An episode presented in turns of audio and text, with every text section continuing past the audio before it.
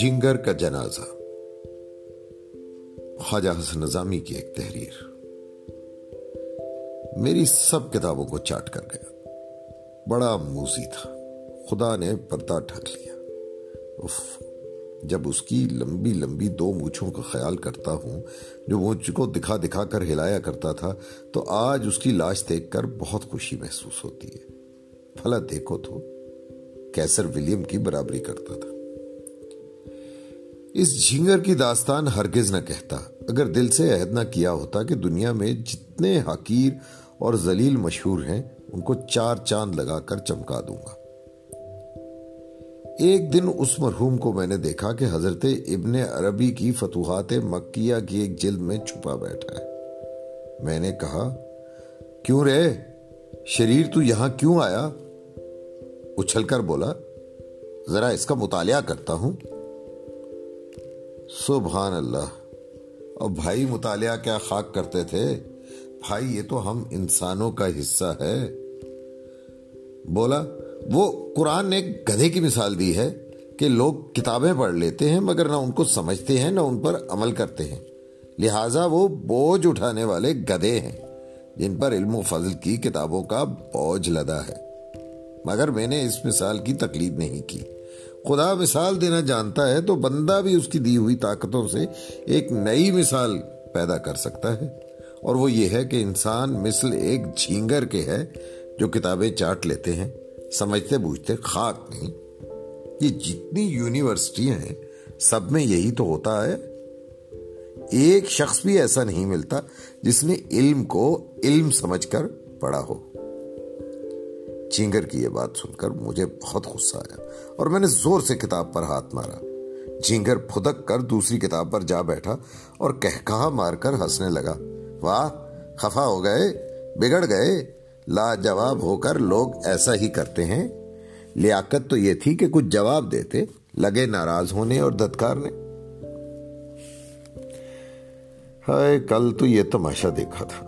آج غسل خانے میں وضو کرنے گیا تو دیکھا، بیچارے جھینگر کی لاشیں کالی چونٹیوں کے ہاتھوں پر رکھی ہیں اور وہ اس کو دیوار پر کھینچے لیے چلی جا رہی ہیں۔ جمعے کا وقت تھا، خطبے کی اذان پکار رہی تھی۔ دل نے کہا، جمعے تو ہزاروں آئیں گے، خدا سلامتی دے۔ نماز پڑھ کر اس جھینگر کے جنازے کو کندھا دینا ضرور ہے۔ یہ موقع بار بار نہیں آتے۔ بیچارہ غریب تھا، خلوت نشین تھا، خلقت میں حقیر و ذلیل تھا۔ مقروح تھا، غلیظ سمجھا جاتا تھا۔ اسی کا ساتھ نہ دیا، کیا امریکہ کے کروڑ پتی راک فیلر کے شریک باتم ہوں گے؟ اگرچہ اس جھینگر نے ستایا تھا جی دکھایا تھا، لیکن حدیث میں آیا ہے کہ مرنے کے بعد لوگوں کا اچھے الفاظ میں ذکر کیا کرو۔ سو اس واسطے میں کہتا ہوں خدا بخشے بہت سی خوبیوں کا جانور تھا۔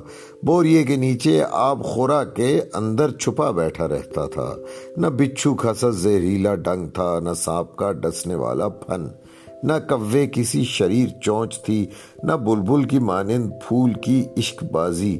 شام کے وقت عبادت رب کے لیے ایک مسلسل بین بجاتا تھا اور کہتا تھا، یہ غافلوں کے لیے سور ہے اور آکلوں کے لیے جلوے تور ہائے آج غریب مر گیا۔ جی سے گزر گیا۔ اب کون جھینگر کھیلائے گا؟ اب ایسا موچھوں والا کہاں دیکھنے میں آئے گا؟ ولیم میدان جنگ میں ہے۔ ورنہ اسی کو دو گھڑی اپنے پاس جی بہلاتے کہ میری مٹی کی نشانی ایک یہی بیچارہ دنیا میں باقی رہ گیا ہے۔ ہاں تو جھینگر کا جنازہ ہے، ذرا دھوم سے نکلے۔ چونٹیاں تو اس کو اپنے پیٹ کے قبر میں دفن کر دیں گی۔ میرا تو یہ خیال تھا کہ ان شکم پرستوں سے اس توکل شعار فاقہ مست کو بچاتا ویسٹ منسٹر ایبے یا بہشتی قبرستان میں دفن کراتا۔ مگر خیر، مرثیے کے دو لفظ کہہ کر مرحوم سے رخصت ہو۔ جھینگر کا جنازہ ہے، ذرا دھوم سے نکلے۔ کیسر کا پیارا ہے، اسے تو توپ پہ کھینچو۔ جھینگر کا جنازہ ہے، ذرا دھوم سے نکلے۔ کیسر کا پیارا ہے، اسے توپ پہ کھینچو۔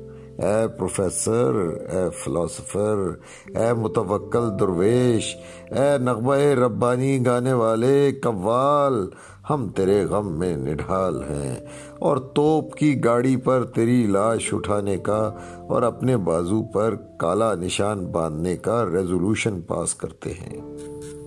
خیر، اب تو تو شکم مور کی قبر میں دفن ہو جا، مگر ہم ہمیشہ ریزولوشنوں میں تجھے یاد رکھیں۔